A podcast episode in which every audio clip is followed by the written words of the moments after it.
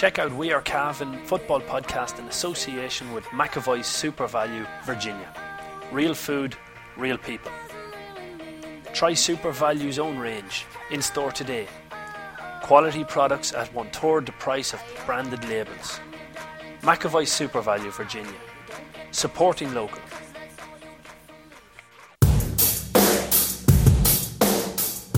We Are Cavan podcast. Because Cavan's not just a place, it's a people. A very good Friday morning to you, ladies and gentlemen, and welcome to the McAvoy Super Value GAA podcast on wearecavan.com. Delighted to be joined in studio by Paul Fitzpatrick, the sports editor with the Anglo Celt. On this week's show, we're going to be looking at Cavan Ladies National Football League Division 2 final where they drew with Westmeath and looking ahead to the replay this coming Sunday 4 pm in Bohr. We were talking with Aidan McCabe in a post match interview as well as Ailish Cornan. We're going to be looking at Cavan under 17's massive victory over Derry in the under 17 Ulster Special Competition. They go forward now to take on Antrim in the semi final this Saturday morning at uh, 12 noon sorry in Clones we'll have full live commentary on wearecavan.com and we also have post match interview with Cavan manager John Brady We'll be discussing the Cavan senior football panel. Um, there's a few changes going on with injuries and, and different rumours floating about. We'll be bringing you the, the rumours we're hearing, as well as doing a full roundup of the All County Football League, which took place last weekend. Paul, you were in Portugal. You got yourself sunburned. Was that in Portugal or was that in Red Hills? Uh, it was in, it was in Portugal. Yeah, I was cutting a bit of grass. I'm, I'm going on the country now, Damien. Yeah, cutting grass. I've, I've got myself a strimmer there, and I go track the lawnmower. So anyone's looking for a bit of grass cut get in touch with me. You're always on Twitter anyway. So. Hashtag Red Hills Grassman. yeah. Yesterday you came in, we were doing the We Are Ulster podcast, you're in flip flops and the rain let loose last night. You're back into the jeans and the hoodie. Ah, look at the working man. The working man is never done. Like, I, th- never let, never let, um, what was it to say? That never let fashion get in the way of comfort. you're definitely going to be falling into that one, all right. So you are. Uh, Cavan ladies, I know you were away, but they, they drew at Westmeath. Uh, you were following it on, on Twitter. The, the impression, or did you get to watch it after? No, no, I didn't. I, yeah, I only got following it on, on Twitter, but your I, impression was. I was well. It, it looked to me like like um, I haven't heard anything about the game because I'm only back, but it looked to me like. Cavan let it slip. You know better than me, Damien. It looked like Cavan let it slip in the in the dying minutes. Um, that first half goal, like a first half goal to concede, is always a killer because it looked like Cavan were well on top. You know, they were yeah. like at one stage was it eight points to to a goal or to one one or something or in, in around seven seven points to one, I think, when they got the goal. They got the goal. You know, that four, when you can see the goal in the first half, it's a killer. Like we saw it last year with Cavan and Derry in the qualifiers. Uh, there's something about it. Yeah, okay, a goal in the second half is kind of it's it's kind of. Uh, you can get caught on the hop. But I always think when a, when a team dominates a first half but concedes a goal, you're never gonna you're never gonna um, run away run away with it. It's always going to be uh, it's always going to be you're keeping the other team within touch and distance. I remember when Red Hills played Ballyhaise in the intermediate final a few years ago. Ballyhaise had one one up in the first couple of minutes, and I think Red Hills scored seven or eight points in a row completely dominated for about 20 minutes, 25 minutes, seven or eight points in a row, but yet only within a couple of points up because they had conceded that first half goal. And that came back, you know, the late goal, fair enough, like it was probably a defensive mix up from what I heard with Cavan, but the first half goal is the one, like, yeah. that you, you, really need to, you really need to uh, be wary of conceding goals early in the game. But look at, the fact of the matter is they didn't lose it, and they probably will take confidence from it. That the fact that I, I think they, they probably proved that that they're the better side. Just you know conceded a couple of goals, and it's it's it's so important not to. But uh, I think you have to take your hat off to them. The strides they've made is phenomenal. Like lost their manager earlier in the year, a bit of controversy, and um, have gone through the, the whole league with some fantastic results and right through to the final now. Played great stuff. So there's no reason why they won't go out and win it there this Sunday. Hopefully they will. Yeah, fingers crossed. Anyway, after the game, Mickey Brennan caught up with the Cavan manager Aidan McCabe, and here's what he had to say. Aidan, uh, a really good display by Cavan. In the end, you came out with a draw. Probably should have won it, but could have lost it at the same time. Yeah, I think I think we kicked a score in the first game, first score of the game. So you know when you when you lead the whole way up until the last couple of minutes, and you know we had a chance and, and uh, to, to maybe work another score, you're, you're disappointed. But look at it, I would say by far away 75 80% of the good attacking play in the game. I would feel came from us and um, I would still say that we were you know, on a seven, seven and a half out of ten performance. So we've we've got an awful lot more in the tank. Um, and look at if it takes us next week. Um, we didn't do it in sixty minutes, so if it takes us another sixty minutes next week, so be it. Yeah, and you, you look at the the performance in the second half. They got to within two points of you. The girls ground out, got to four points up uh, with only a few minutes to go. I think there was uh, maybe ten minutes to go looked like they were controlling the game, and then just the sucker punch. It was uh, Blundell who got the goal, her second goal of the game. Yeah, and in fairness, I thought actually Sheila dealt with her very, very well. E- even even with the two goals, you know, she she beat her to an awful lot of 50-50 ball. Um, but you know, I suppose we had that ball in our hands and we, and we let it back out the field. Um, uh, yeah, look, it's it's it's probably a little bit frustrating, but I felt that about the the last goal, the the second goal, every time Westmeath asked the question of us, we had an answer for them. Um, you know, the first goal we kicked a couple of points straight away. Um, even they got two points, uh, you know, after we opened well in the second half, and and you know we had a good answer. So it was the only time, and I did feel when it got back to a point that one point would do it for us. I, I you know, I, I did think that if we went two up, that would be after them scoring, that would be kind of a psychological blow for them. But um, um, yeah, look at it. Saying what I said again earlier, like we didn't do it in 60 minutes, and you know we know we have the measure and more of them. So if it takes us another 60 minutes next week, so be it. Yeah, you see, you've got the measure of them. Like even look at it, you had 15 scores. They had uh, they had 11 yeah. scores, um, and two of them being goals. But you know, uh, a really good solid performance by your girls here today. Just maybe those those two goals were just the killer the killer punch. Yeah, and, and probably the two goals, and when we were were um, when we were atop, on top, especially in the first half, we probably had a couple of slack wides, maybe shots where we could have just maybe worked at another pass or two and, and made sure of it. I felt we probably had at half time with a little bit um, a little bit kind of more composure both in our passing and our shooting. Um, you know, we would have had another, you know, two, three scores in us, or certainly two or three better scoring chances, and you know you'd expect us to, to be scoring, um, a, you know, a healthy return on that. But um, yeah, the two goals. Look, at we'd 15 scores, but you know, two goals. That's six. That's seven scores to get the far side of it. Seven points. You know, when you don't score a goal yourself. Mm. So um, yeah, look, at we'll have to we'll have to look at that. But you know, even with that, I did think defensively we were we were pretty good. It was just probably good play, and at this level, national final, you know, good play is going to get a return, and you know Westmeath got that. So um, overall, I suppose I'm I'm I'm not I, you know I'm not too disappointed, but uh, like I mean I'm, I'm quite happy. I know the potential we have next week, and you know I'm I'm quite happy that we'll we'll this time next week or whatever day it is we'll be we'll be picking up the Division Two t- uh, title. So yeah, Aidan McCabe talking with Mickey after the game. You know, again, Aidan Aidan is really for a lad that, that obviously was his coaching with the county board and, and his coaching skills were never in question. He's really shown himself to be a, a capable manager because he's even in the immediate aftermath of what would be extremely a disappointing situation, you know, where they, they really should have won the game. He showed a calm head. He showed, you know, presence of mind that, that right, look, we have to get back on the horse here again.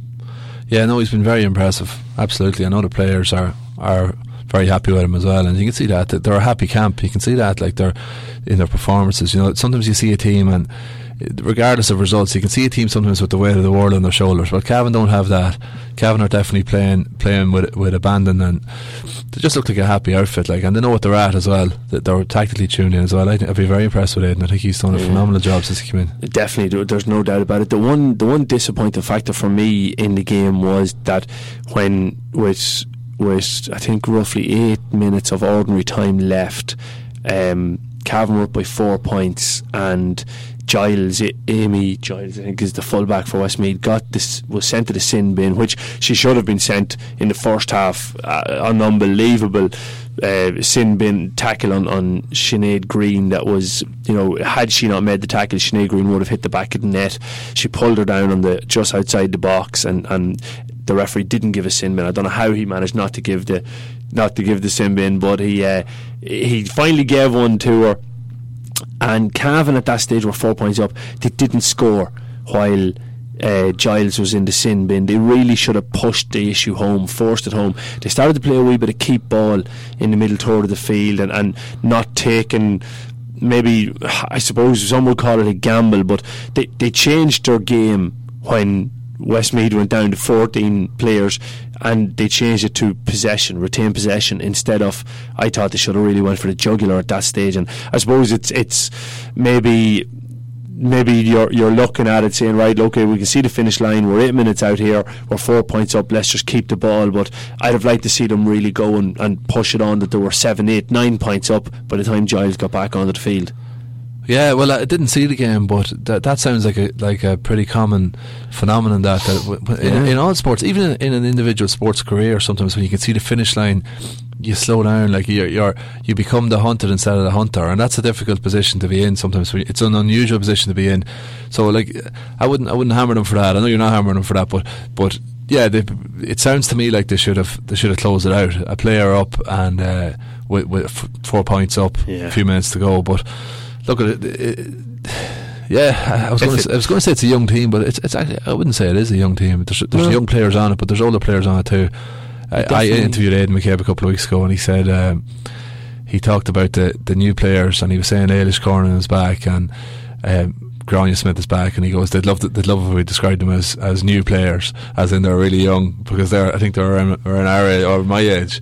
So, uh, but there there there plenty of experience there as well. So probably probably should have should have closed it out by by what you're saying, but yeah, but then very, I suppose maybe a little bit of miscommunication or a little bit of misfortune uh, where Sheila Riley and um, Eilish Corning collided before the Westmeath second goal, and it was just, I suppose, a, a little bit of misfortune. Um, and you can tell from this interview with Eilish Corning how disappointed she was at the end of the game. Joined by Cavan, full back, Eilish Corning after all Ireland final, Division Two. I suppose a draw. It's it's one of those things you just don't know how you feel afterwards. Yeah, um, well, I know our feeling is certainly disappointment, uh, extremely disappointed. Um, we felt like we just threw it away. We had chances to win the game. We had a few wides there, but I mean, it's not the forwards. It's it was defence as well. Like that goal that we gave away in the second half probably shouldn't have happened. You know, it was it wasn't down to one person either. It was a mixture of things, and we just I suppose two of us got it got caught up for going for the one ball and it led to a goal in the end and just very disappointing for us. It felt like we were we controlled most of the game and they came back in patches and you know they got the scores at the times that, that they needed and their leader stood up as well in the second half and they got the scores when they needed them really. Yeah, they got I suppose the goals came at crucial stages for them because Cavan were in control, a lot of possession of the ball, looked like they were you know the better team for most of the game, but the goals were nearly, sucker punches. They were, yeah, yeah. Look, I think think that's one thing that we need to focus on as well. I suppose in the next week is get our heads right, you know, and mentally be, to be mentally strong. Like we're definitely physically in the best shape that we could possibly be. We know that we had the legs on them. We knew we like individually our players were. I suppose you know we felt that we were as good, if not better, than Westmeath. So I think it's maintaining the ball at times where it's crucial. You know, they turned us over and they got scores when you know they needed them, and that's when we should have stayed strong and kept possession and you know not giving ball away or even not just uh, you know getting a tackle in and holding them up you know just small things like that that is crucial on, on the big day. And you know that's what happened for them in the end and they got the scores when they needed them. And you know we, we learned from it you know next week. You know I think it's, a very short turnaround you know and the body's going to be tired after today, the heat and all. So you know we haven't got long to prepare for next weekend, but we'll we'll learn from it and hopefully we'll we'll bring a bit more to it uh, next next weekend. Yeah, I suppose you mentioned the body's been tired and it's going to be a short turnaround. It, we're standing out here on the pitch in Parnell Park. It's very very warm. What was it like to play? The the ground is hard. Yeah. It, it, I'd say it was tough on the body. It was extremely warm. You know, like, I suppose I was in full back, but I suppose around the middle, you know, Don and, and Sinead Sullivan, you know, they they work right out there. Like there must have been seriously you know, dehydrated, well, not dehydrated, but, you know, we had a lot of water on board. But even like in full backline, I could find my, my mouth really dry just because of the, the heat, you know, and, you know, it was the warmest day of the year and so far. So, yeah, that obviously was the same for both teams. Um, so, look at, you know, whatever the conditions are, you know, if we can't complain about the sun either, you know, it's, uh, it, it was warm, but look at, we still uh, just let it slip, let it slip through our fingers, unfortunately, and hopefully we'll rectify that next Sunday or on a Saturday, whenever it is. Yeah, so Cavan fullback there, Eilish Cornan, you know, obviously disappointed. A, a, factor within the game too was Cavan's fitness was phenomenal because the heat out there. You were in Portugal, and I doubt it was as as, as warm as as Parnell Park, or if it was, you definitely wouldn't have liked to have been running in it. No, well, I was I was lying up drinking drinking uh, white Russians on the beach and, and watching watching the farmer's tan growing on my feet. So uh, it's a big difference in that and trying to cover the ground of Parnell Park. I can yeah. imagine. Definitely. So uh, look at as I say, the replay is this coming Sunday. It's at four o'clock in Bohr. Um, so hopefully you can get down and support the ladies. If you can't, there will be regular updates on Shannon Side Northern Sound. So tune into that. Uh, I think Mickey Brennan will be bringing you those updates. So uh, best of luck to the girls. Hopefully you get over the line this weekend. I'm sure. Uh, I've heard uh, you talk about lads football. I know of one player anyway who had holidays planned and basically now has had to can- cancel the holidays to, to make herself available for this. I know of other girls who had exams this week gone by, you know, doing their final exams in college and stuff. It's it's in lads you hear about this all the time and it's it's highlighted and promoted about the sacrifice and they get far more uh, in terms of maybe food, in terms of travel expenses than these girls profile. get. Profile on top of it. But the girls are, are, are, putting in every bit as much with with far less recognition for the amount of effort to put in. Yeah, without a doubt, without a doubt. And you know what you you hear. Um, you hear the whole tale of, of woe concerning intercounty men's footballers a lot, like, and it's nearly like it's it's a, such a grind and a chore and all that. But I remember Jerry Kiernan, the athletics coach, was saying you don't know the half of it. Like some of these, some of these athletes are are on a minimal grant and are basically full time athletes, scrimping yeah. and saving and working an odd shift here and there, maybe on a twelve grand a year grant, and don't have any of that support structure and are training just as hard or harder. So and are getting no return for it. Like they might be the number, the number sixteen um, 400 meter runner in Europe, which is a phenomenal achievement. But yet they mightn't be that well known in, in this country at all because of that. So um, I think yeah, I think the sometimes ladies are the same. Yeah, the ladies are the same. Like sometimes the male intercounty footballers should count their blessings because it's not all bad. Yeah, well, definitely. And plus, there's, there's employment opportunities and all that stuff that come with being a, an intercounty footballer that, that's not there with other sports people who put in a big effort. Yeah, yeah. Well, look at it. We, we definitely haven't seen the game last weekend and seen the effort that they're putting in. I, for one, appreciate it. I would have liked to see a bigger crowd. I was disappointed with Cavan support that actually ended up going going up to the game. Um, you know, I think that they, they deserve a bigger crowd of, of people to go and support them, and hopefully uh, a bigger crowd will show up in Bohr because the, uh, the, the level of effort these girls are putting in is absolutely brilliant. Like talking to them in the build up to the game, they're coming down for training from Dublin or from wherever they may be for midweek training sessions, then making sure they're down for the Friday training session in plenty of time as well. It takes a huge amount of commitment doing their own gym sessions or maybe a running session up in Dublin or wherever they may be once or twice a week as well. So, you know, never mind it, the holidays that they're missing out on. It, it, it's a huge amount of sacrifice. I hope to get the reward they deserve this coming Sunday. So best of luck to the ladies. Moving on, Cavan under 17s, Paul had a, a massive win over Derry. Um, we talk we talk about preparation.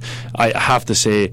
The, the, the lack of preparation maybe with this Derry under 17 team was slightly astounding. Like when I was coming into Breffni Park to see their manager with jeans tucked into his uh, football socks, uh, an old Jerry Derry t-shirt on, and him lining up the under 17s on the sideline to start a warm up that we'd have been doing maybe 30 years ago when, when I started playing football at under 10s. So I, I, I was astonished to see just how little Derry put into this competition, maybe. But I was also impressed with how good Cavan were.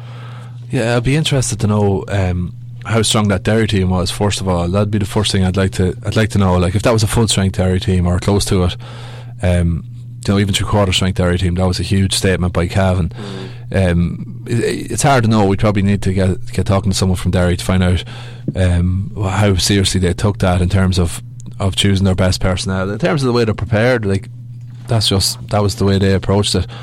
I'd be more I'd be more interested in knowing was that the makeup of it was it their best players, but I saw that Cavan team against Tyrone up in Cruberty a few weeks ago, and I was very impressed with them. Very good forwards. We talked about the likes of Callum Lynch, um, Sean Martin, Seanie Keoghan, uh, the big man Hanley from Muncher um, huge big young lad. He reminded me a wee bit of Michael Argue or, or David Givney, like a big tall fellow with a long stride and a bit of pace and good skills as well. So they definitely have good players. Killian Brady from Ramor at number six. Um, Gavin Brady from Mullahoran, I think, came in as well. He come on. He, on. he actually was suffering. We'll hear from John Brady um, in a wee bit, but he, he was suffering with a wee, wee, bit of flu or something. So he only came on, um, scored a point when he came on. So another another good player, like, good player. Ulster Ulster Rannafast All Star. He was as well. But I think I think that's a good team, a very good Cavan team, and I think Antrim will be probably tricky. I know um, there's a fella I know involved with Antrim uh, on the underage level and development squads the last couple of years, and they've put in a good effort. Like they're more organised than they were, and they're they are starting to really focus on it. And I'd say they'll be targeting this one now. Like they had a good win the last day, they'll be targeting this one and saying, "Look, we can take a scalp here from Cavan and get to a final." It would be huge progress for Antrim if they could, because they haven't been in making any Ulster finals at underage level, and they're probably thinking this is a new grade. We'll we'll put all our eggs in this basket, and like Cavan did with the under 21s to an extent a few years ago, take it really seriously, get yeah. a title or two. So I think I think that normally you'd with not, with, with all respect to Antrim, like you you look at Antrim and say, well, they're generally their their record suggests they're the weakest team in Ulster in recent years on the edge, and you'd be looking at going, that's a that's a nice draw. Like you could have had a Tyrone or someone, but. I, I have a feeling Antrim will be all right this time, but uh, will will the talent factor? And I know you can never you can never use maybe past games as a, as a measuring stick, but it's the only stick that we have to measure it by. And Derry beat this Antrim team two twelve to two seven in the in the under seventeen Ulster League. So does that state something? Well, it does. It does because it's not like you know it doesn't. Obviously, it doesn't work that Team A t- beat Team B. So. So, um, so Team C beat Team A, so the C will beat B. It doesn't work yeah. like that, obviously. But when there's a 20 point differential or whatever it was, Cavan won by, like you'd have to say that Cavan definitely are operating on a higher level than Derry. So if Derry can beat Antrim by five points and score two twelve against them, you know, There's something to be told. Yeah, it's hard to put together lines of form here because we don't really know. But yeah. like, you, if you had to read anything into it, that looks that looks a positive for Cavan. And again, good good stuff for John Brady as well. He's a good record the last couple but of years. But then just to completely throw the curveball at it, the only other game that Derry won in that competition was against Fermanagh, and that was because Fermanagh conceded. They were beaten by Tyrone and by Donegal, and both convincingly enough. They only scored eight points. I think it was against Tyrone, 213. Tyrone scored against them. And then against Donegal, Derry were beaten 311 to 6 points. So, although it looks like Derry look very weak there. They look stronger than, than Antrim and yet very much weaker than both Donegal and Tyrone, who are on the other side. Tyrone haven't beaten Donegal already, so it it it mightn't actually. Although it looks like a good side to get to an Ulster final, it mightn't be a good side because you're you're getting no competition. Yeah, yeah. Well, look, if we won't we won't course it because they could go out and lose Antrim. You never know young fellas, but um, so far, so good. I think that that group had a bit of success in the Gerry Reilly tournament the last couple of years as well, under 16. So they've been training with the minors, and I'd say you'll, you'll find a few of them will play in Ulster Minor Championship later in the year as well. So the the best luck to them. Yeah, you'd be surprised if they don't. But I caught up with uh, Cavan manager John Brady, and, and after stating that it was a, a great victory, I, I, started by asking him how strong was this panel, and were there other players to come back into the fold?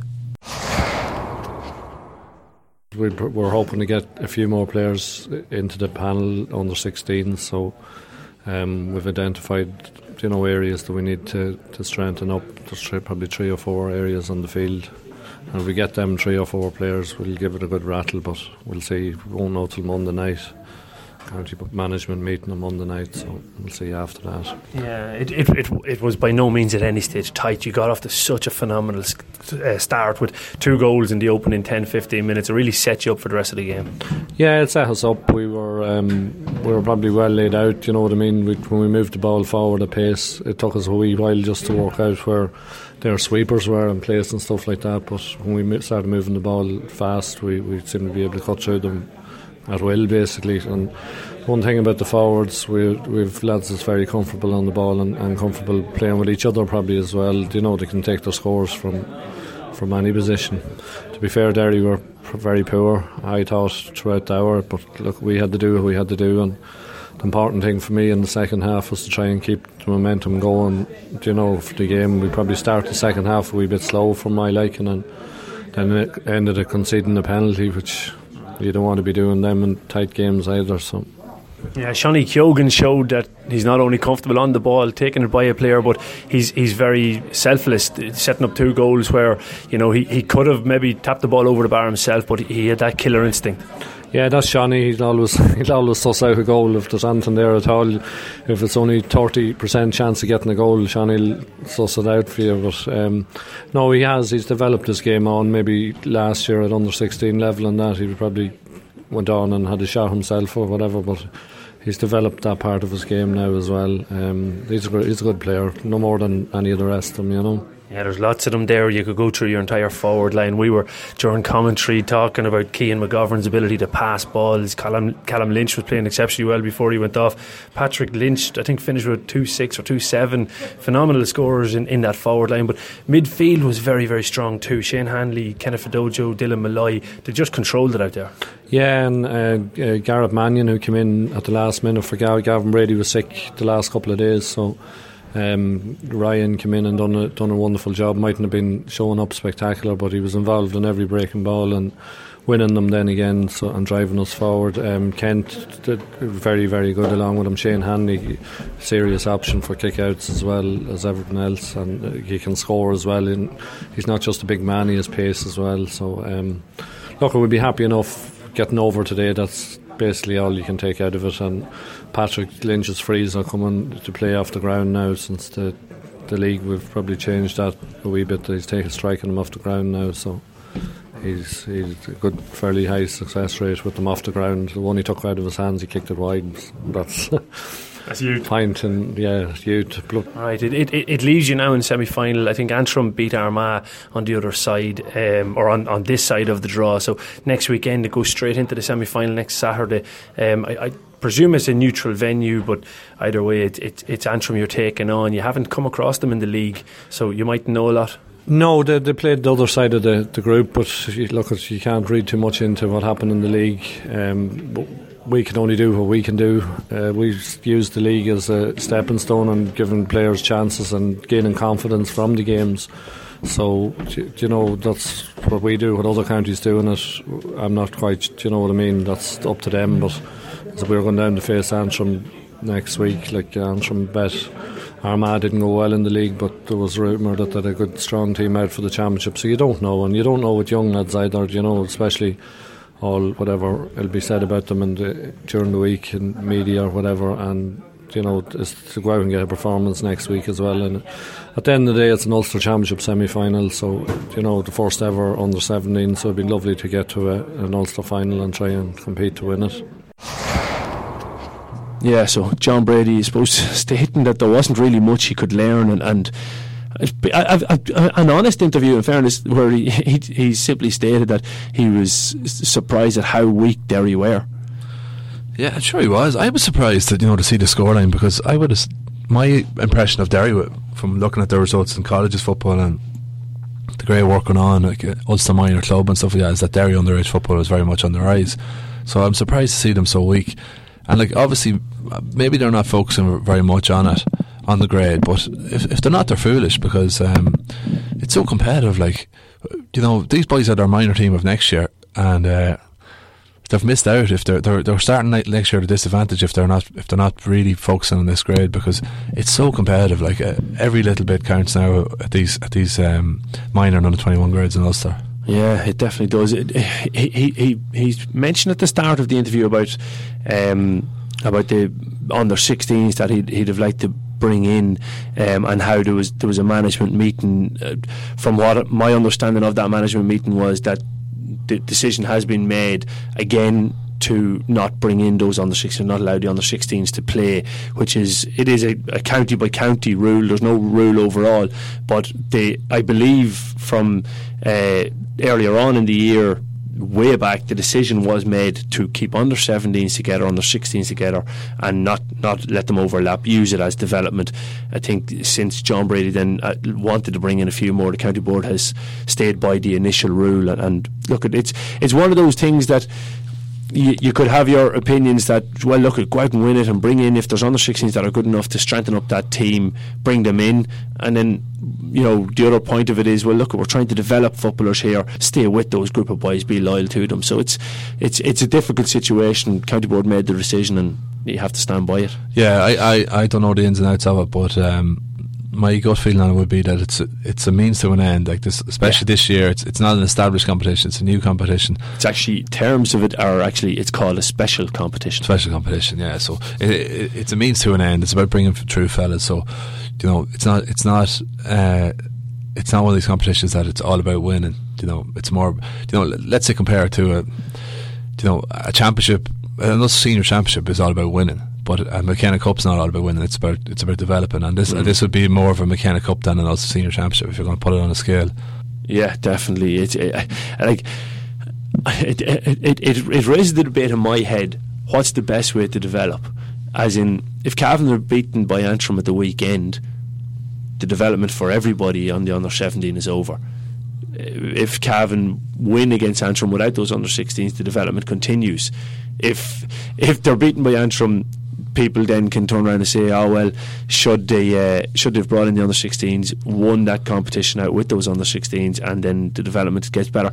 I, I don't think there's there's a right or wrong answer. yeah, there's no hard It is opinion. it. Yeah, it, it is, but um, I do think that I, I think the reason the reason that people get so excited about underage success because it is proven to be a precursor of senior success in a lot of cases. Or there's very few teams that make a breakthrough. Okay, the Kerrys in Dublin, so they're always winning, regardless down through the decades. But teams that make a breakthrough, like Laois, Westmeath, Cavan, '97, teams that come from, kind of from nowhere, off the pace to win something generally you'll notice okay there was underage success there so people get excited when you win an underage because underage success generally signifies that you've got four or five outstanding individuals Yeah. and, and that's why that's why that link is there but what skews that is if, if you put massive resources into one underage team to win an underage competition okay you win that underage competition and you go okay naturally enough we've won that now we're going to see senior success. But it, you, you mightn't have the four or five individuals and you might make up for it in other ways but it mightn't necessarily then give you senior success so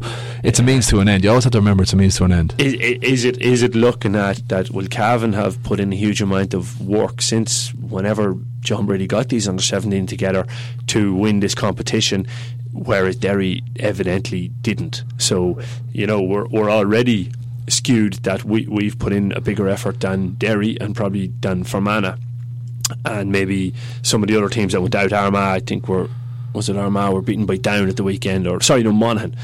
Um, Monaghan were beaten, well beaten by Down, um, which was, I suppose, a surprise. But the, the point being, we've put in a huge effort to develop these under 17s.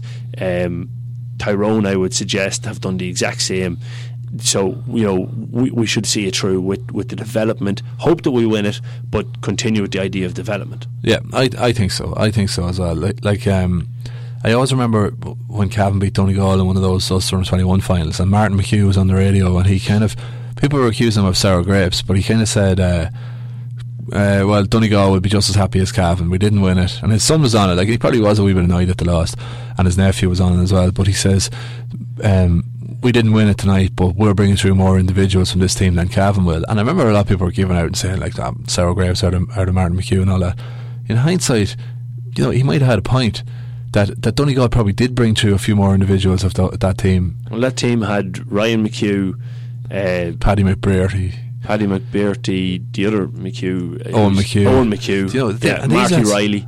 Yeah, these lads are operating at a high level now, like, and you know, probably as we saw when they played Cav in the league, probably are operating at a higher level. Definitely are operating at a higher level than The funny thing, the funny thing about that is, this year gone by, Donegal trounced our, our under twenty ones, and Martin McHugh was in, in the press box beside me, and when he was going, he said the most worrying thing about that for Cavan is is there a county senior on that panel, and Jim McGuinness said it the first time, the the first time we beat Donegal in the under twenty ones and he was fuming. It was after they had beat us the year before. He was fuming. He said, "There's not a county senior on that Cavan team. So I just wonder is this just a, a common thing that comes out from Donegal people after under 21 games that they want to say there's no county seniors in that Cavan panel? Maybe so, yeah. I've heard it three times. Maybe you're right, yeah, but. Brady's Arva Limited, main dealers for Volkswagen cars and commercial vehicles, have been serving the needs of the motoring community in Cavan, Longford, Leitrim, Monaghan, Meath, and the surrounding counties for over 50 years. A family owned and family run business, Brady's are famous for their long association with the GAA.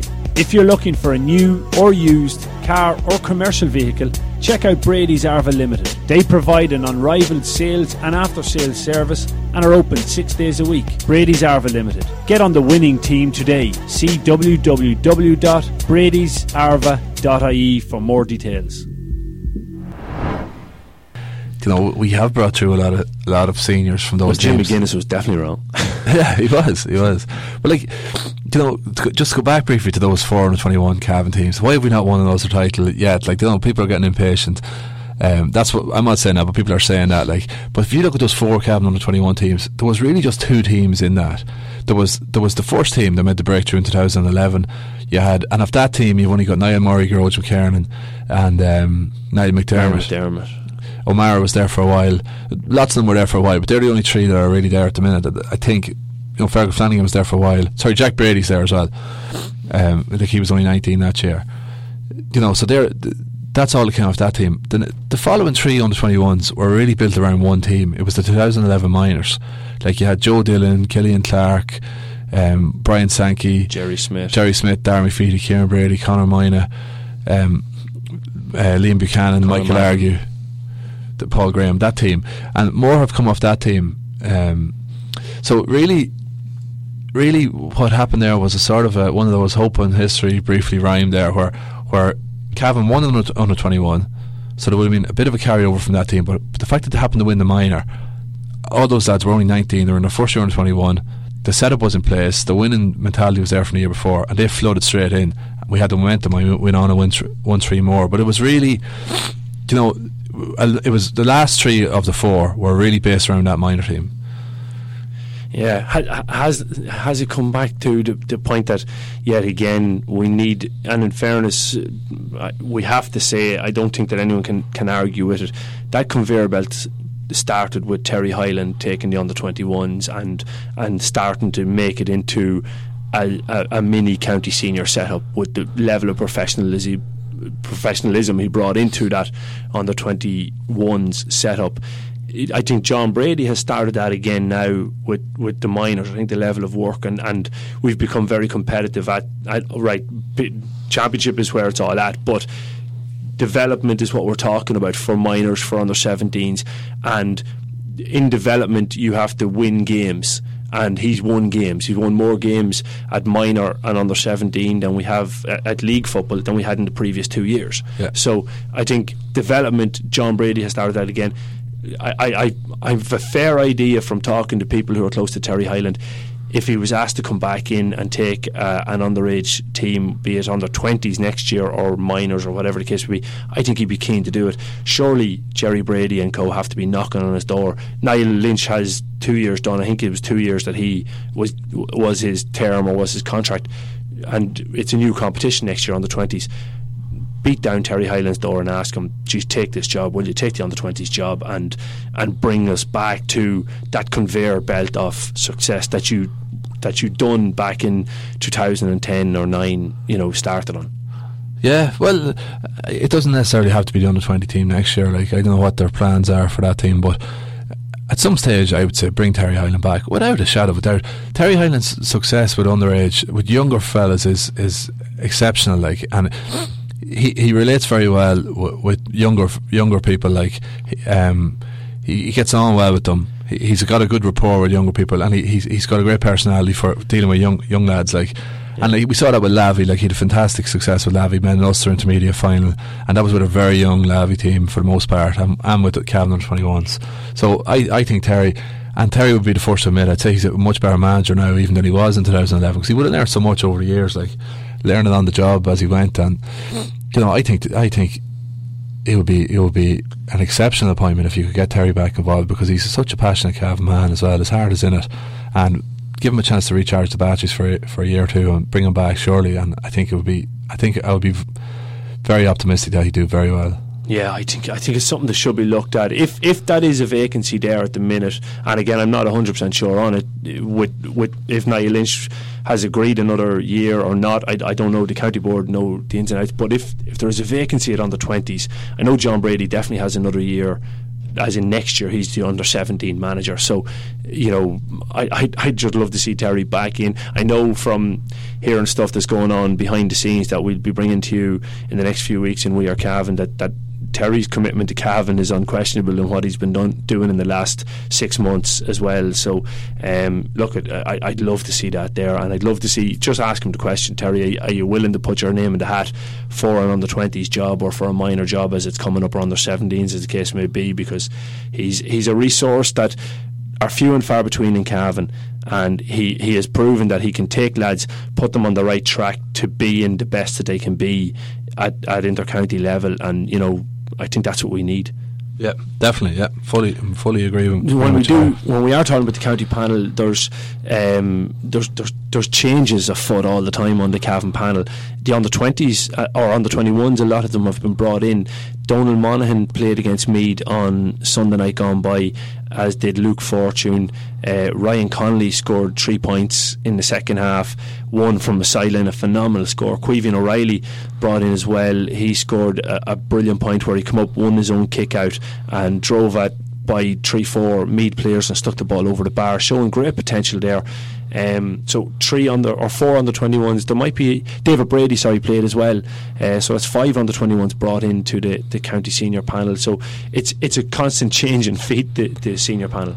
Sounds like it. Yeah, I'm delighted to, to hear that. And and what's what makes it more better news again is David Brady, Ryan Connolly, um, Kevin Riley they're all forwards, and probably the best player on that under 21s was Connor Bradley, who was also a forward. So the one thing we needed from the under 21s was to bring through four forwards, three or four forwards. You know, mm-hmm. we talked about development. Okay, the under 21s beat Fermanagh and were well beaten by Donegal, but if they if they if they developed four, three or four fellas that can play inter county senior football in the forward line in the next two years, then they did their job at the same time. Yeah. So, yeah, like you know, I definitely could see a big improvement in Ryan Connolly's play in the last year or two. He was always a class footballer, but I think I thought he thought he's definitely developed more well, this strings year, to his bow this year. Like like last year, he didn't. Did he play against Tyrone? No, he, he didn't. He didn't make the twenty four last year. The twenty four, which was a strange thing. But I did see him for his club last year in the yeah. championship, and he showed us some flashes. But I thought he was very good. And then year. got injured. Then got injured. Yeah, he but I, I, think he's got something. Like he's completely two footed. There's not many yeah. can kick forty fives above feet. Could be a goalkeeper. Jesus, don't be putting him out there. But he's got he's got pace as well, and and uh, he's an eye for goal. An eye for goal, and he's a confidence player. Like, yeah. and the best forwards are, you know, get, get them a bit of confidence, and they're unstoppable. And he's the type of fella that if he could click now and get confidence, he could be in there ripping it up in training for all we know. And could be thrown in and, and could feature against Monaghan or Fermanagh. You wouldn't know. Mm. He's that type of confidence player because no doubt in his ability. David Brady's another lad who who. Um, was unlucky that he got a bad break of his arm there over the winter, and that affected his build up. But he had been going really well. Like he, yeah. he's developed kind of. He's the leader of the Ballyhaise team now, and he's only 20, 21. He's definitely one to watch, and, and yeah, huge, huge fella, like a great player. Kieran Callahan Electrical Limited has been providing a quality service to the industrial, commercial, and domestic sectors nationwide since 1996. Reduce your business's energy bill with our energy audit or if you need any electrical works carried out, why not contact Kieran Callahan Electrical on 049 433 0111. Well, Michael Argue, I think, is off the Cavan panel now. Um, he, he's he's stepped aside.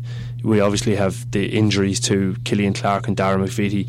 Nobody seems to know how how bad or how long they're going to be out, but neither of them tugged out. I don't think Connor Moynagh, um, he's he's carrying a bit of an injury as well at the minute. Um, but then there's rumour that David Givney is back in as well, so haven't heard any confirmations on those yet. No, haven't heard no confirmation. I, have been off as I was saying, but I'd be interested to see now, especially with with Givney. Um, I think he I think he would bring an extra dimension to Cavan. He's a player that's very hard to replace because uh, you can't just throw a big fella in a full forward. Like there's a there's an art to playing full forward, and I think Givney is a is a master of the art, and he was really really coming to his milk, as they say last year before he got that bad injury. And with him went our season last year. You know, we mm. everything was going great. We were promoted. He played well in Croke Park in the league final. We beat Armagh. We drew we drew with Tyrone, and he wrecked McNamee that day. And we were five points each in the replay, and Givney pulled his groin and our season just went downhill from there. Like, we ended up losing it to our own. You talk about the art of, of the full forward position. I, I went to see him against Kildallan in the All County Football League two weeks ago, and uh, he was playing out of midfield and. Kildallan were in complete control of the game. So Martin Dunn, who was who was I think master on the line for uh, for Nugent that evening, decided to put him into full forward.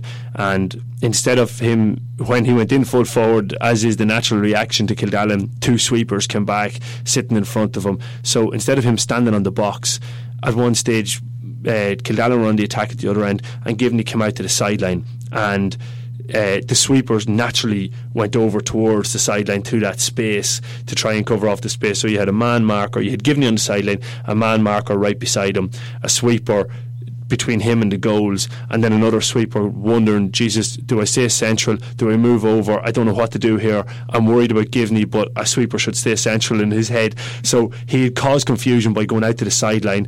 The sweepers then naturally, as my Nugent won the ball, naturally started to go over towards him he he made a, a dummy run out towards the ball that drew a sweeper about 40 yards away from goal trying to intercept that idea of a pass. And then at the last second he turned and darted towards the middle.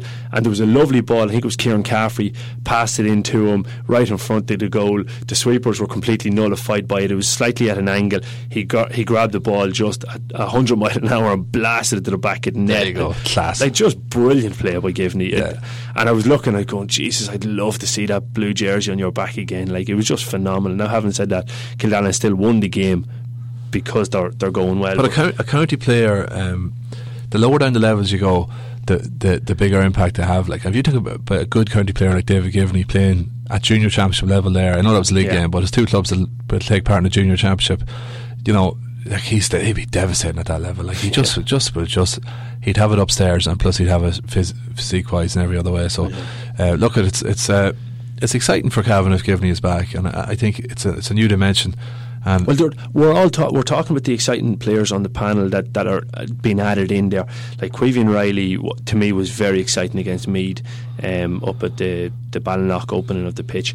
We're talking about Givney. Buchanan went in on the square, got a goal in the last minute. You know, it was exciting forward play. David Brady, I don't think he's back to full fitness. I don't think he's at his best yet, but a very exciting player. And Ryan Connolly, sublime skill on the ball. So at least we're talking about forwards that are that are you know exciting at the minute. Now I think it's, just, it's a pity McVeety got injured, Damien, because McVeety and Givney is a mouthwater prospect in a full forward line together. Like because yeah. because McVeety can actually win his own ball as well.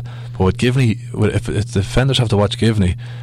And, gives and more space. Ah, look at McVeety, like McVeety's been electrifying when he's gone in there. The most exciting part, apparently, and I missed the, the first 25 minutes of the the Meath challenge match at the weekend was the half forward line in the first half apparently of Mackey, Gearóid and uh, and Martin Riley were, were absolutely electric. They were they were brilliant. Well, Mackey's in good shape. I saw him in a league match against against Ramor a couple of weeks ago, and like his passing is brilliant. Like he's he's so such a smart player. Like, and he does have the option. He's not as fast as he was, but he's a lot of miles on the clock. Like, but he can still beat a man.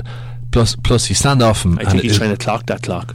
But if you stand off him, he, he can he can open a defence with a pass. Like he's got a huge boot on him as well. Like you know, he's not a huge man, but he's got a huge boot. Like he can kick a point from fifty yards. Like what he has, in fairness to him, for a small man, and, and we were talking about uh, Cian McGovern for the under 17s. For a small man, usually you can see a, a tall man standing with his head above it. It's like the quarterback in American football, where the head is above everybody else, so he can see these passes just like a giraffe, just putting his head up and oh, there's that pass. But Mackey and Cian McGovern and Mickey Ling used to have it as well, where even in a crowded area, and they, they didn't have the height to put the head above the, the bunch, the pack, but they still could see those passes. Yeah. All all they needed to play with the head up, the glimpse of an arm, and oh, I know that man is there, and I know there's nobody around him, and they can give these beautiful passes. Mackey is is probably the best in Cavan at the minute at that. Oh, he is. He is. Like I, I think Mackie and Moynagh are probably the two best foot pa- passers in Cavan. But I think Mackie, Moynagh is a great man to deliver a 50-yard pass into the chest. It looks spectacular, and he is very good at that. But Mackie can deliver a defence splitting pass. Like he, he can get, deliver a perfectly weighted pass that'll just take two defenders and out of the game. It doesn't take that long for Mackie to see that pass. No, he can see it as soon as he sees it, it's done. Split like. second. I mean, it, Yeah. I, I've long believed this. Mackie won't be appreciated until he retires. Like Mackie is a thoroughbred. He's a brilliant, brilliant footballer. Like and Van he's take, he's taken for granted in Cavan. Wasn't You it know? Van Gogh who basically was was considered a lunatic until he died, and then he was a genius? Well, I'm not saying Max Lunatic. He's probably listening, but he's he's a class footballer. I'll give him that. I'm saying he's a lunatic. if you are listening, Mackie, an absolutely uh, genius, flawed genius. But uh, moving on very quickly, All County Football League wrap up. We, we, we, we went on a wee bit too long there. Well, maybe time will tell. People can let us know if we ramble too much. But the All County Football League, uh, Division One, just looking at us there on the laptop in front of you, I think, or maybe it's uh, has the laptop gone to sleep? That shows how long we rambled. but All County Football League, the the big result from the weekend, uh, Cavan Gales giving an absolute tanking to Ramor. Uh, Cavan Gales not at full strength. Ramor looking at the team sheet, right, missing Ado Cole, maybe it shows how important he is to their team. But they had their Jack Brady, they had James McEnroe, Conor Bradley was missing as well. So I suppose Yeah, but, but you know the one thing team that should be able to, to cope with these losses is, is in terms of personnel is Ramor. Like, you know, they have a huge panel of lads and some some class players on the bench. You know, if, like not many teams. I said the likes of Shane Cole and fellas like that that are coming on for Ramor. Start with most teams. Adam O'Connell. These fellas would start on practically every other team in Cavan. I would say they'd start on them all. so, I think uh, you know, okay, Ramor are missing a couple, but they should they should still be competing better than that. That's a that was a huge But eye-catching result for the Gales. Yeah, if if you take what what Ramor were missing, you, you, you take your Ado Cole, I trump you, I, I I level it with Niall Murray. You take your your Conor Bradley, I level it with Stephen Murray. You know, you you take I don't know who else was missing for Ramor. I, I level it with Seanie Johnston. Yeah, you know, sure, Seanie yeah. come on for five The. Gales are probably missing more, and you know, the cumulative effect of the fellas the Gales are missing on their panel was more than the effect of what Ram were missing from theirs. How how big is that result when we when we finish up at the end of this season? We're talking about championship, and how, potentially how big is that result for for Cavan Gales? Well, some people will say that that uh, you don't want to show your hand early, and like you know that's a good result for Ramor to get them a wake up call. What's the point beating them in the league? I don't I don't subscribe to that theory. I think that you put your best foot forward, and we've talked about this before in the podcast. Uh, I think. The best team generally wins, like, and you see it more and more. You know, you saw with Laois beating Armagh three times last year. We said this before. De- Tyrone beating Derry five times. Cavan, Derry, Cavan, and Tyrone playing playing uh, four or five times and Cavan not winning any of them, one draw and three or four defeats. So I I think that that's a big statement for, for the Gales. I think you're they were right to put their best foot forward, go out and try and win the game, and and they did it, and. The aura is coming back for, with the Gales. Like it's very hard to get that aura back. It's like heavyweight boxing. They say they never come back. There's there's a reason for that. The heavyweights, Ali was the first one to do it, but the heavyweights, once they're beaten, they were beaten, and it was so hard. They used to always say they never come back. Once you're bet, you stay bet. Yeah, you you stay back because the aura is worth so much to you. But the guys are showing that they're they're coming back now, and they, yeah, they did go through a bit of a rebuilding period for a while, but they're going to be right there. And I think if they don't win the championship, the team that beats them probably will this year because they're going to be they're right up there in the top two or three again, which is which is what we need because the biggest town in Cavan.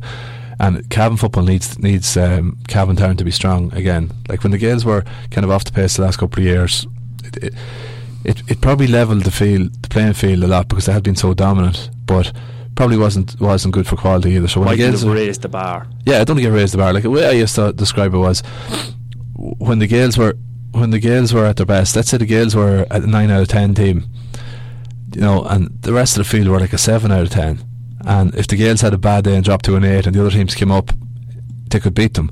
But I, th- I don't think the other teams came up to a nine out of ten. I generally think the Gales dropped right back to their level, and uh, that that's that's what happened. That's why their six or seven teams could have won the championship the last couple of years. So, Yeah. it, you know, it's amazing that uh, people were sick of the Gales winning and sick of the Gales winning for years, and, and more than Drumalee, I'd say, were really sick of it. But now you'd be thinking, Ah, Jesus, no, God, no. Jeez, we love thy neighbour. Love thy neighbour, definitely. But staying, staying in Division 1, Castlerahan got back on the, the winning path, um, beating Gowna uh, 115 to 2 7. They, the- I suppose the other news in Division 1 is that the, the two teams out looking for a manager after this weekend, Mullahoran defeated by Cootehill 114 to, to 1 8. The Cootehill manager has been gone a couple of weeks now, um, which I didn't realise and uh, the Mullahoran manager, I think, went straight after that game. So you know, casualties were, were already back on the, the manager merry-go-round. You know, they're they're out looking and they're hunting, but things aren't good for for for Mullahoran. Cootehill, it didn't seem like they were going that terribly bad, but. I suppose I don't know. So, so is the decision. I think it was something to do with lads playing a soccer match, a challenge for a soccer match instead of training with Cootehill footballers or something like that. So Right. Well, there, are, you know, Cootehill is probably unique in that there's a very strong soccer club in Cootehill, and you, you do have a half dozen very good soccer players on that Cootehill team. So there's no other club in Cavan. You know, you, you're the other team you mentioned, Mullahoran. I don't think there's any soccer player on the Mullahoran panel. Whereas uh, whoever takes over Cootehill is going to have to be aware of the fact that we have dual players here, and it's a, it's a unique situation. the couple of hurlers. few orders, yeah. Fairness at Cootehill Soccer Club is, is a strong club, like, and in the Cavan Monaghan League, uh, Cootehill and Clones are always battling out at the top. They were they did win the Ulster Junior Cup a couple of years ago.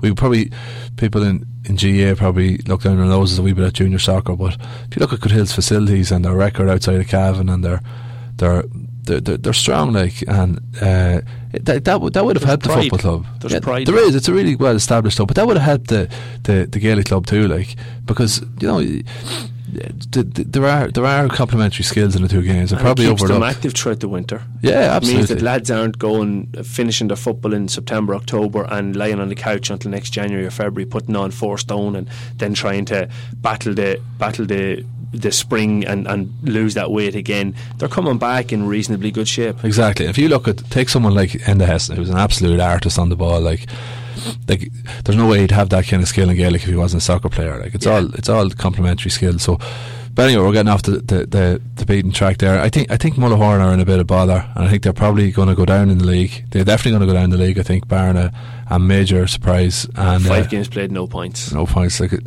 but I think they're they're going to be and up against still have in the Cavan championship. So. Gales, Cavan Gales, Castlerahan, and Ramor to play yet. Three out of the top five. You Yeah. know, no, they're in, they're in bother. But I, I think the championship will be their goal now. They'll be looking to stay up. But you know what? Okay, Mullahoran have been senior for since the eighties or whatever, and Mullahoran are, are always seen as a traditional senior club. But it mightn't be the end of the world if they if they were, they were to go down. Um, you, you're better off. Like look at Denn. Denn battle and battle and battle to, to stay in the lower ranks of, of senior the last few years. Like and they've great pride in that senior status is hard earned and they didn't want to give it up.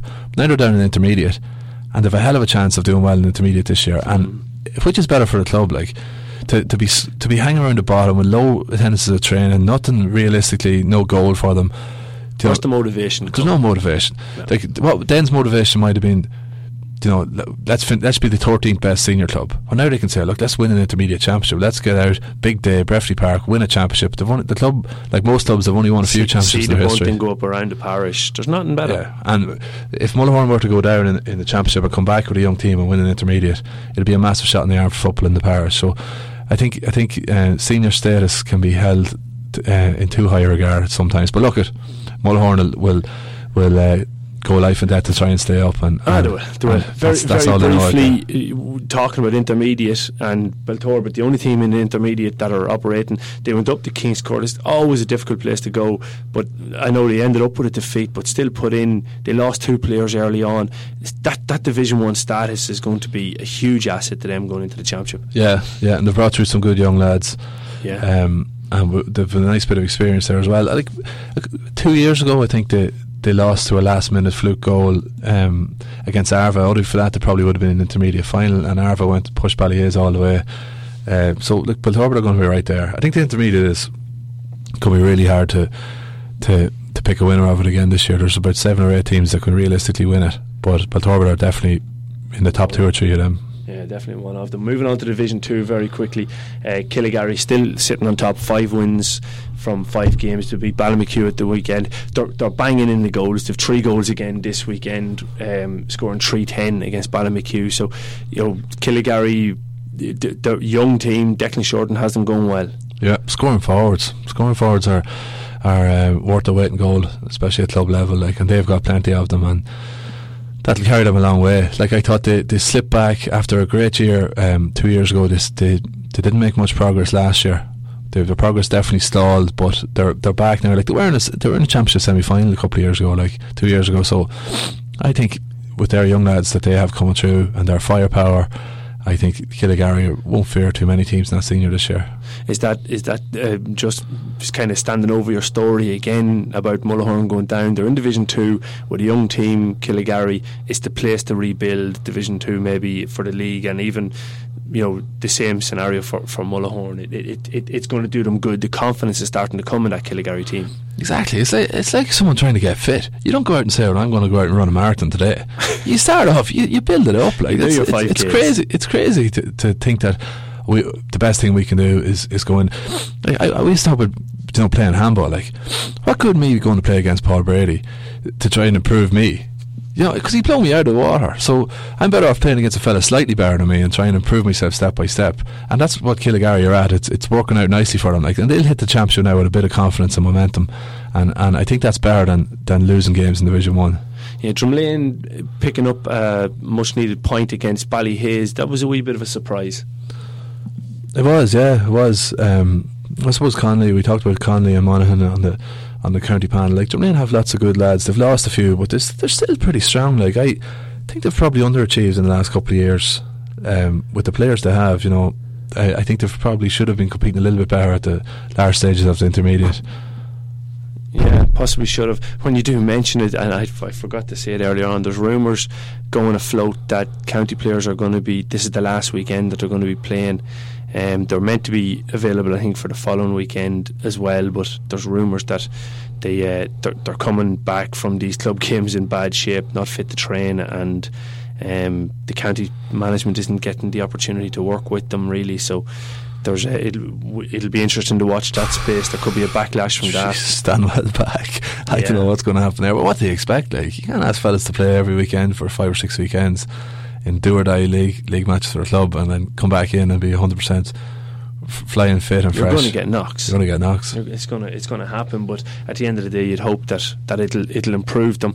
Um, yeah. So look looking at that Division Two table though, Killeshandra sitting at the bottom, five games, no wins. Then you have Drummondley and Shercock uh, with five games and just one win each. Um, Drumlane just above them, then with three points. But Shercock, I suppose that's a bit of a surprise that they're languishing at the bottom of Division Two. Yeah, and supposed to be getting bad turnouts for training. It's, it is a surprise. Um, I think Shercock have, have been a very strong intermediate team the last couple of years, so I, I don't know what's going on there. I've no can't shed any light on that, but uh, given their track record in the last couple of years and the fact that they've a bit of county experience there as well, I'm, I am surprised at that. Yeah, moving on to Division Three, uh, sitting on top of that is Butlersbridge. Five games, five wins. They've ten points. They uh, they beat Redhills, your own club, at the weekend, which was a, a very important game. You know, Redhills would have been one of the teams you'd be looking at that potential for promotion in that Division Three. So Butlersbridge under um, George Dugdale going rightly. Yeah, a good team, nice footballing team, like and again a young team.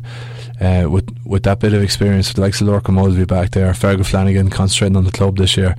I think uh, again, you know, talk about this intermediate championship. The bridge definitely would be watch. wouldn't be one bit surprised to see the bridge go and win that championship. It's a very close championship, and um, I think the bridge are are it's one of the strongest teams the Bridge have ever had. You know, for years the Bridge were a yo-yo team between intermediate and junior, but now they're actually going on to challenge at intermediate. So that's a step forward for them.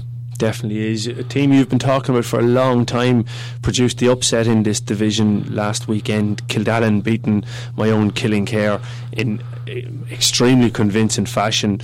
Um, 315 to 1 9. You have been talking about them, and I probably wasn't listening, but I'll tell you what, I'll be listening and watching now. They're, they're a phenomenally strong physical, mobile team. I said it after the Nugent game that I, I stood up and watched them from that.